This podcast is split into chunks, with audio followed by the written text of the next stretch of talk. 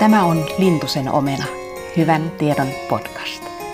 Minä olen Elina Mustonen, anagrammi sanoista Lintusen omena. Toistaiseksi tämä podcast keskittyy valottamaan uuden musiikkiteatteriteoksemme taustoja. Sinetti, Olga Knipper, Anton Chehov ja 857 rakkauskirjettä saa kantaesityksensä Turun kaupungin teatterissa lokakuun 18. päivä. Esitykset Turussa jatkuvat aina marraskuun kolmanteen päivään saakka. Sen jälkeen Sinetti lähtee kiertämään ympäri Suomea. Sinetin musiikin on luonut Olli Mustonen, käsikirjoituksesta ja ohjauksesta vastaa Johanna Freundlich ja allekirjoittanut ottaa vastuun esityksestä lavalla niin näyttelijänä kuin muusikkonakin. Tulevissa Lintusen omenan jaksoissa keskustelen mielenkiintoisten ja muutenkin mukavien vieraitteni kanssa Olga Knipperistä, Anto Chehovista, heidän elämästään ja työstään, mitä moninaisimmista näkökulmista. Jos haluat tukea tuotantomme loppusuoraa, siihen on oiva mahdollisuus mesenaattisivuston kautta. Kampanjasivumme löytyy osoitteesta mesenaatti.me, siis mesenaatti.me hakusanalla sinetti. Kiitokseksi tuestasi tarjoamme ainutlaatuisia vastikkeita omistuskirjoituksilla varustetuista vaihtoehdoista aina taiteilijatapaamiseen, teatterityöpajaan tai soittotuntiin. Tervetuloa mukaan Lintusen omenan ja sinetin maailmaan. Lintusen omena palaa taas kesätauolta ja sen kunniaksi mulla on ilo saada vierakseni tänne näyttelijä ja valokuvaaja Laura Malmivaara. Kiitos, tervetuloa ja kiitos kun tulit. Kiitos kun kutsuit. Mä oon ollut ymmärtävinä niin, että kaiken tämän lisäksi mitä sä teet, niin sua voisi myös ehkä kutsua Olga Knitterin ja Anton Chehovin faniksi. Siis ehdottomasti. Kerro, mikä sua erityisesti kiehtoo heissä? No, no oikeastaan tämä mun uteliaisuus ja kiinnostus alkoi siinä vaiheessa, kun mä olin teatterikoulun ykkösellä vuonna 1998 pääsin teatterikouluun ja, ja oikeastaan silloin tutustuin Chehovin tuotantoon ensimmäistä kertaa kunnolla. Meillä oli äh, professorina, näyttelijätyön professorina silloin Margus Kruut, joka on näyttelijä itsekin ja, ja oli tota, tutustunut hahmoterapiaan ja, ja käytti paljon Chehovia no, niin kuin opetuksessaan. Ja ihan ekana vuonna ensimmäisellä kursseilla meidät istutettiin rinkiin ja, ja sanottiin, että etsikää itsellenne Chehovin tuotannosta monologit. Ja ja, ja hän teki sitä paljon ja, ja siitä se oikeastaan sitten lähti. Mähän rakastuin aivan, aivan mm-hmm. siis niin kuin voi vaan käydä. Oikein tulee semmoinen, niin kuin, että mikä aarreaitta täällä on. Ja niitä monologia tietysti oli vaikka niin. kuinka paljon. Ja, ja se tunnemyrsky, mihin se, se vei, kun mm. ensimmäistä kertaa istuu siihen tuolille ja kaikki katsoo. Ja sitten sä vaan alat mm. sanoa niitä lauseita niin puhtaina ja kirkkaina, kun ne on kirjoitettu, että niihin ei niin kuin mitään sen kummempaa tarvinnut. Niin nehän lävisti mut ihan täysin. Ja sitten Olka tuli ehkä tavallaan sitä kautta sitten, Joo. sitten vasta myöhemmin. Muistatko vielä, minkä monologin sä ensimmäiseksi valitsit? Oli varmaan Lokista. Mä muistan ainakin, mä oon sen Lokin. Ei mitä minä, minä olen Lokki. Ei mitä Joo. minä. Ihan, ihan niin. niitä semmoisia perus. Mm näyttelijän pelkoja ja just niitä semmoisia nuoren naisen monologia mä sieltä etin. Mä olin itse varmaan joku, mitähän mä nyt olin silloin 25, mutta Joo vasta löytämässä semmoista omaa paloa ja omaa identiteettiä. Wow, ihana. No miten tämä fanitus jatkuu? No sitten tietysti luin novelleja mm. ja, ja luin tota, kirjeitä.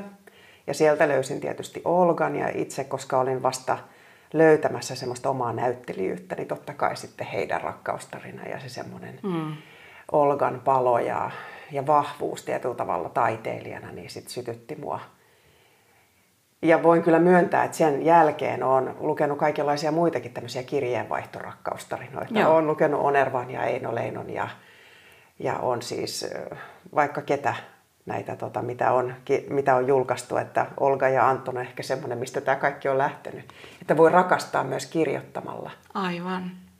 Onko siinä jotain Olgan ja Antonin kirjeenvaihdossa, jos nyt vertaat sit näihin muihin, mitä sä oot lukenut, niin jotain erityistä vielä? Melkein enemmän samaa, että että semmoista lyyristä hellyyttä, mitä mm. vaan niin kuin sanoilla voi, voi toiselle antaa. Ja, ja sitten kuitenkin just sitä semmoista arkea, että Olga ja, ja Anton kuitenkin kertoi toisilleen ihan niitä tavallisia kuulumisia. Joo. Ja, ja, ja tietty semmoinen niin kuin etäältä rakastaminen niin kuin toistuu näissä kirjeenvaihtorakkaustarinoissa, mutta, mutta että he kuitenkin meni naimisiin ja, mm-hmm. ja vaikka se oli lyhyt se heidän elämänsä yhdessä, niin kuitenkin he eli myös sitä ihan tavallistakin elämää. Joo, joo. Tota, um, mua on erityisesti kanssa kaiken tuon lisäksi, mitä sä just tuossa kerroit, niin siinä kirjevaihdossakin kiinnittää huomiota myös se huumori, niin. mikä heillä on niin kuin yhdessä. Että Chekhov on tietysti, niin sen tulee läpi hänen tuotannossaan joka tapauksessa, mutta Olgalla on myös hyvä huumori. Sitten toisaalta se semmoinen, että on vähän eri temperamenttisia. Olga tuntuu olevan aika paljon impulsiivisempia ja, ja, ja, ja, ja, ja niin kuin yrittää vaatia Chehovilta tavallaan sitä, että eikö sä voisi nyt vähän enemmän niin kuin ilmaista niitä tunteita. Niin ja ryhdistäytyä ja tietyllä tavalla niin. ottaa osaa elämään eikä vaipua mihinkään epätoivoon. Joo, totta. Ehkä siinä on just se, just se niin kuin erilaiset luonteet. Ja sitten kuitenkin se semmoisen taiteen ja teatterin tekemisen jakaminen. Mm.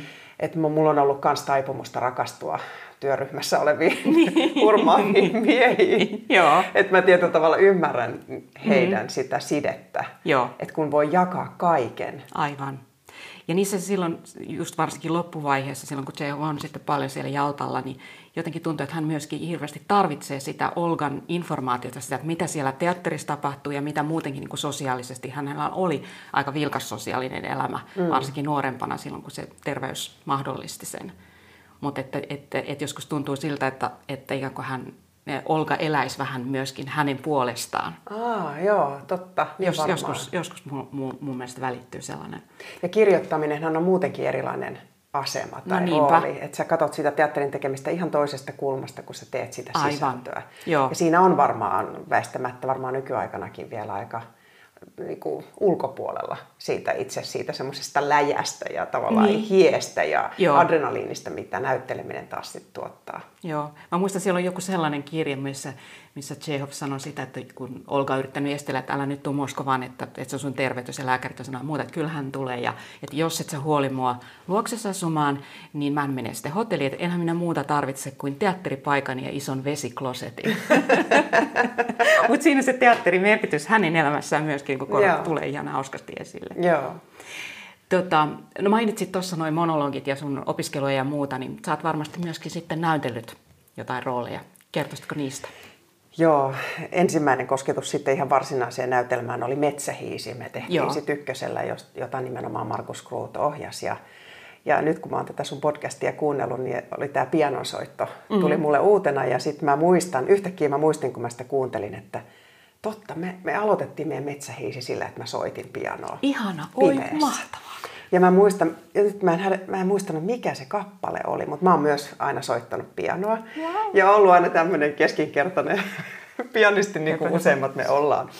Mutta tota, mä muistan, että se oli niin ihana jotenkin aloittaa se semmoisen musiikin ja, ja tunnelman mm. kautta. Ja, ja sitten Metsähiisi on tietysti nyt selvisi mulle, että se on niin kuin Vanja Eno kirjoitettu Joo. Metsähiiden pohjalle. Ja, Siinä näytteli Jelena Andreevna ja tietysti en vielä tiennyt ehkä Jelena, tai jotenkin se koko maailma oli silloin mulle vielä aika semmoinen uusi. Ja sitten pääsin Komteatterissa, mä olin kiinnityksellä, niin mm. niin sitten pääsin kolmen sisaren maailmaan, näyttelin yllättävästi kyllä ja ilokseni Irinaa, mm-hmm. joka oli just semmoinen nuori ja vielä toiveikas. Olisin kyllä halunnut näytellä Maashaa. Mä myönsin sen kyllä Lauri Maijalalle, me ohjaajalle, mutta hän niin jotenkin sekoitti sitä mukavasti sitä pakkaa, että sit sain näytellä Irinaa. No jos nyt tulisi sellainen tilaisuus, että joku sanoisi sulle, että saat näytellä ihan minkä tahansa Chekhov-roolin, niin olisiko sun, pystyisit sä valitsemaan? Siis ehdottomasti mä näyttelisin Maashan. Joo. Joo. Joo. Se, se,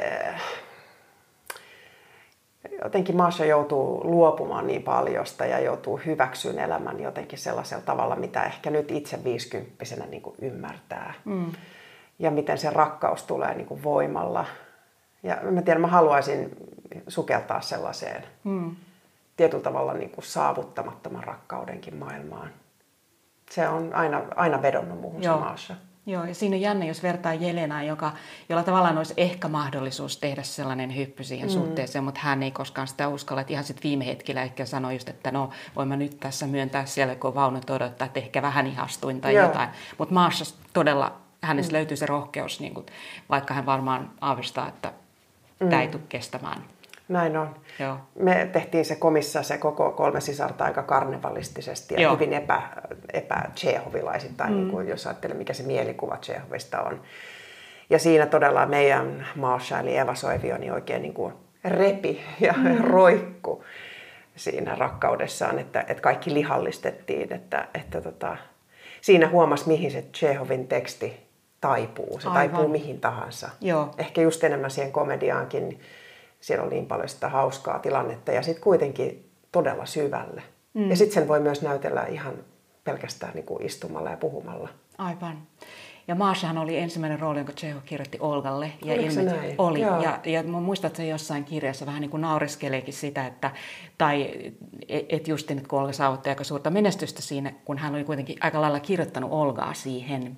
Ihan jo näitä hänen, siinähän Maashasta mainitaan, että hän on hyvä pianisti mm. ja o, o, osaa paljon kieliä, mutta on kaikki niitä Olgan ominaisuuksia, mutta myös se temperamentti ja semmoinen niin kuin juttu, että tota, sekin on niin kuin oikeastaan aika kiinnostavaa, että se on sitten se rooli, joka kiehtoo eikä varmasti ainoa näyttelijä, joka, ei, joka haluaa maassa, maassa Joo, ja, ja Tsehovin naisethan on niin kuin hyvin musta moderneja. Joo. Vaikka se mielikuva on vähän semmoinen, että mennään niin kuin hameet, helmat mm. hulmuten ja niin kuin haikaillaan Moskovaan, mutta ei. Mm. Mielestäni ne on hyvin, hyvin temperamenttisia ja tulisia. Joo, Joo kyllä. Jos ajattelee sitten, että niin kuin niitä haasteita, mitä tavallaan J.F. näyttelijälle tarjoaa, niin onko siellä jotain erityistä, jos se vertaa johonkin muihin klassikoihin tai vaikka tämän päivän draamaan, mitä sulle tulisi mieleen? No mun mielestä ehkä se haaste on sama kuin tänä päivänä niin kuin kaikessa teatterin mm. tekemisessä tai näyttelemisessä ylipäätään, että miten saada se ihminen oikeasti mm. käymään läpi ne, ne asiat tai että miten saada sitä syvyyttä. Joo ja läsnäoloa. Hirveän niin kuin, yksinkertainen asia oikeastaan. Just sitä, mistä mä oon aloittanutkin se Markus Kruutin ringissä. Aivan. Eli tavallaan miltä, miltä tuntuu sanoa ne asiat ääneen. Ja sitten seurata sitä omaa kehoaan, että missä se tuntuu. Ja, mm. ja jos oikeasti uskaltaa antaa niiden asioiden niin kuin vaikuttaa, niin se on musta ehkä se tärkein. Joo että, että mua ei ainakaan henkilökohtaisesti kiinnosta semmoinen niin kuin täyteen ohjattu muoto, Joo. joka toimii kuin juna tai on jollain tavalla sujuva ja, ja suvereeni, vaan kyllä mua kiinnostaa niin kuin se, se hämmennys ja, ja, se, ja se ihmisen mieletön, tai ihmisen elämän mielettömyys, mm. mitä, se, mitä, mitä Tsehov aina kuvaa niissä, niin jotenkin sen kohtaaminen oikeasti, niin se on musta ehkä se näyttelijän haaste. Joo. Onko tässä jotain sellaista, kun mietin sitä, että miksi Tsehov aina vaan puhuttelee, miksi se vuodesta toiseen kiinnostaa teatterin tekijöitä, ohjaajia ja näyttelijöitä, joko ihan sellaisena se teksti tai sitten jonkunlaisesti muokattuna tai päällekirjoitettuna tai kommenttina tai jotain. Mutta tämä on, se on, niin kuin tuntuu, että se on koko ajan ajankohtainen, niin meillä Suomessa kuin maailmanlaajuisesti. Mitä sä ajattelet siitä? Mihin se perustuu? Ei tarvitse, kun nyt tänne niin. tullessani selasin noita näytelmiä ja mä menisin taas uppoutua aivan sinne. Mm. Että siis se on, no, se on klassikko. Mm jotain, Chekhov on niin kuin ymmärtänyt elämästä jotain olennaista tai, tai joutunut kärsimään ehkä myöskin. Että no ehkä joo. se yksinäisyys ja eristyneisyys, mitä hän on kokenut, mm. ulkopuolisuus ja tietyllä tavalla sen lopun aistiminen ehkä, että tämä on niin. lyhyt elämä. Joo, niin hän, hän oli kyllä ilmeisesti hyvin tietoinen siitä, että hän ei tule kauhean pitkään elämään, vaikka hän pyrkii ilmeisesti jotenkin kieltämään sen, että hänellä olisi tuberkuloosi, mikä oli aika mielenkiintoista, kun hän oli kuitenkin lääkärikoulutukselta, että taatusti mm. ymmärsi sen tilanteen. Mutta että, niin, joo. jossain tuossa kirjassa sanot, että hän oli sanonutkin, että häntä tullaan lukemaan noin seitsemän vuotta. Joka ei ehkä ihan pitänyt paikkaansa, mutta ehkä se kuoleman läsnäolo on tehnyt jotenkin siihen mm. kirjoittamiseen jotain sellaista, mitä, mitä kaikille ei ole. Niin, joo. Että siis mä en kyllästy Chehovin koskaan. Joo. Ja mä toivon, että mä saan vielä näytellä niin. useita rooleja. Mä haluan joka ikisessä elämänvaiheessa ja ikäkaudessa mm. palata niihin samoihin kysymyksiin. Ajan kuluminen, mm. ää, toteutumattomat toiveet, kaikki ne, minkä keskellä itse niin kuin eri elämäntilanteissa itsekin on. Joo. Siihen mä haluan palata. Joo. Ja hän on uskomattomalla tavalla niin onnistunut tämän kaiken jotenkin sinne siihen tekstiin. Minusta se oli ihana kanssa, kun sä sanoit tuossa alussa, sä puhuit jotenkin niin kuin puhtaasta ja yksinkertaisesta tekstistä ja niin kuin sellaisena. Ja se on just kanssa, mitä mäkin ja varmasti moni muukin niin kuin kokee sen. Että se on uskomatonta, mitä hän pystyy niitä asioita, sit miss, missä on ihan hirveästi syvyyttä, mutta jotenkin niin, niin puhtaalla tavalla tavalla vaan mm. toteamaan jotenkin siinä. Mä ja myös ajattelin, kun nyt kun sä pyysit mua tänne, mä ylipäätänsä ajattelin heitä niin, ja Jehovia pitkästä aikaa, mm. niin mä oikeastaan nautin Jehovista kaikista eniten, kauheita sanoa näin mm. näyttelijänä, niin luettuna. Joo. Että mä en kaipaa siihen outoa kyllä niin kuin mm. sitä näyttelijää Joo. väliin, mm. vaan mä nautin siitä, että mä saan, tavallaan mikään ei tuu siihen mun ja hänen mm. väliin tietyllä niin. tavalla, että se asia ja joku se tilanne ja ne ihmiset lävistää mut niin kuin suoraan. Joo näyttelijä saattaa joskus meinaan olla siinä niin kuin niin, häiritsemässä välissä, joo, kyllä, jos, hän ei, jos hän onkin jotenkin ei, ei läsnä oleva. Joo. Onko, liittyykö se myöskin siihen, mitä Stanislavski aina sanoi sitten, että jos hän on tyytyväinen, että hän ei usko, hän ei usko tuohon, mitä, joo. mitä sä teet, että se joo. pitää olla niin kuin... Joo.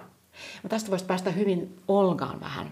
Niin tota, mua tosi paljon kiinnostaa ja kiehtoo tietysti se, että minkälainen näyttelijä hän oikeastaan oli. Ja, anteeksi Meillähän ei tietenkään ole mitään tallenteita sieltä 1900-luvun taitteesta, mutta sitten on olemassa tosiaan YouTubesta löytyy 40-luvulta tehty video, jossa on muutamia kohtauksia Kirskapuistosta. Olga on siinä Ranjevskana siis 80-vuotiaana, mikä on aivan uskomatonta.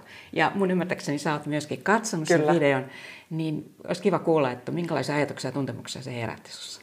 No ennen kaikkea hämmästyin sitä, että, että hän voi niin suvereenisti muistaa ensinnäkin kaiken tekstin, mm. leikitellä sillä tekstillä. Nähtävästi se on hänelle niin tuttu, no, joo.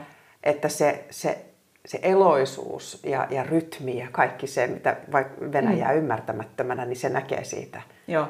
Hän todella niin kuin, pitää hauskaa sen tekstin kanssa. Ja se semmoinen tietyllä tavalla niin kuin irtonaisuus ja keveys oli ehkä se, mikä päällimmäisenä tuli siitä niin kuin, mieleen. Ja sitten hyvin hyvin tota, äh, vahva läsnäolo. Mm. Se semmoinen niin kuin itsenäinen oleminen, että, että siinä kuvassa molemmat näyttelijät on niin kuin itsenään mm. myöskin. Joo. Et usein mä itse koen niin kuin näyttelijänä, että mä hirveän paljon roikun siinä toisessa tai o, o, toivon siltä toiselta jotain impulsseja Joo. tai jotain, mutta he selkeästi niin kuin, pysyy siinä omassa reviirissään. Ja jotenkin sitä oli todella hieno seurata sitä Olkan mielenmaisemaa ja tavallaan sitä pysy koko ajan kärryillä, missä hän menee, Joo. mikä tunne on, mistä on kyse. Joo.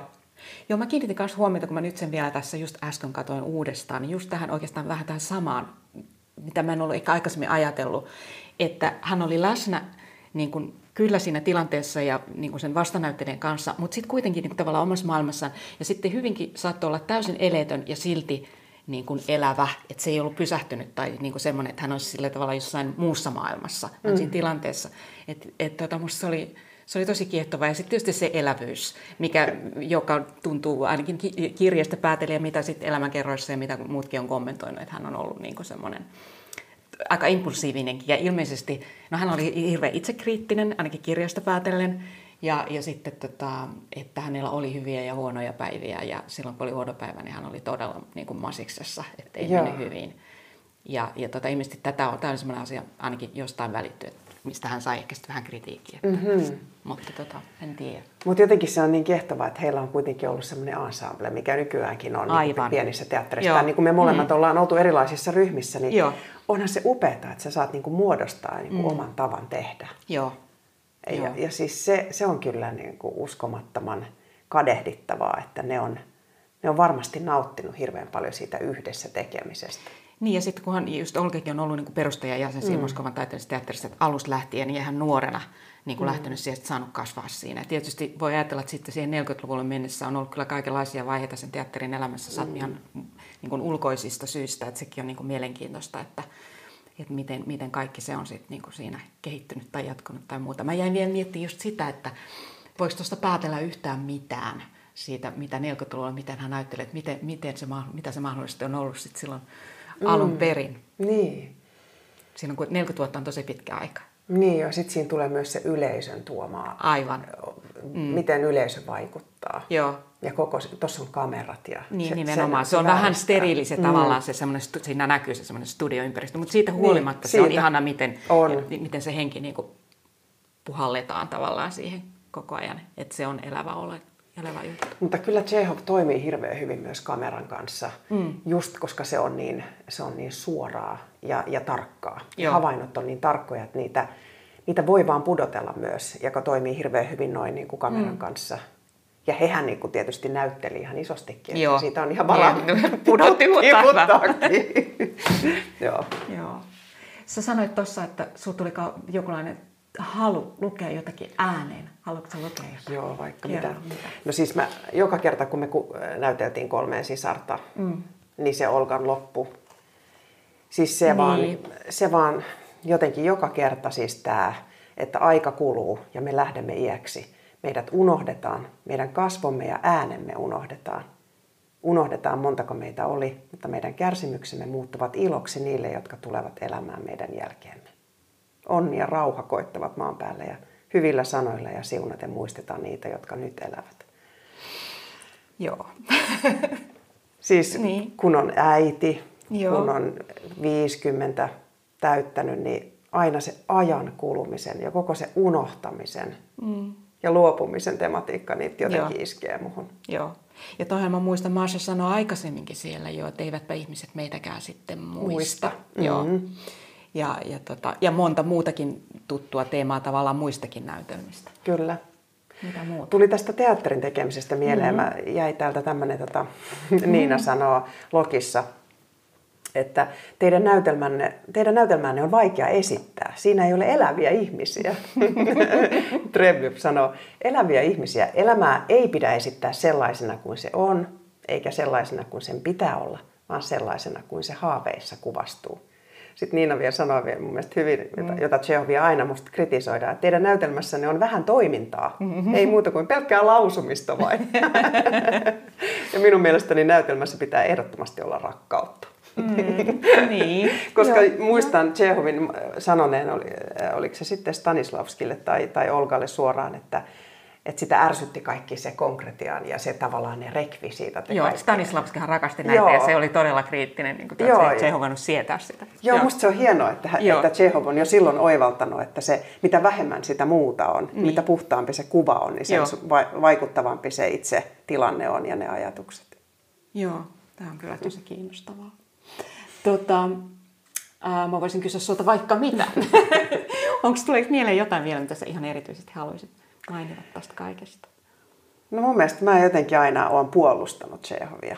Tarviiko Tsehov puolustaa? Tarvii. Ihan oikeasti? Joo, Joo. voi voi. Min, miksi? Ehkä just tuon, niin kuin tuossa sanotaan, niin kuin Niinakin sanoi, syyttää sitä niin kuin lausumiseksi. Et jotenkin että Chekhov mielletään helposti semmoiseksi pelkkä, pelkäksi tunnelmoijaksi.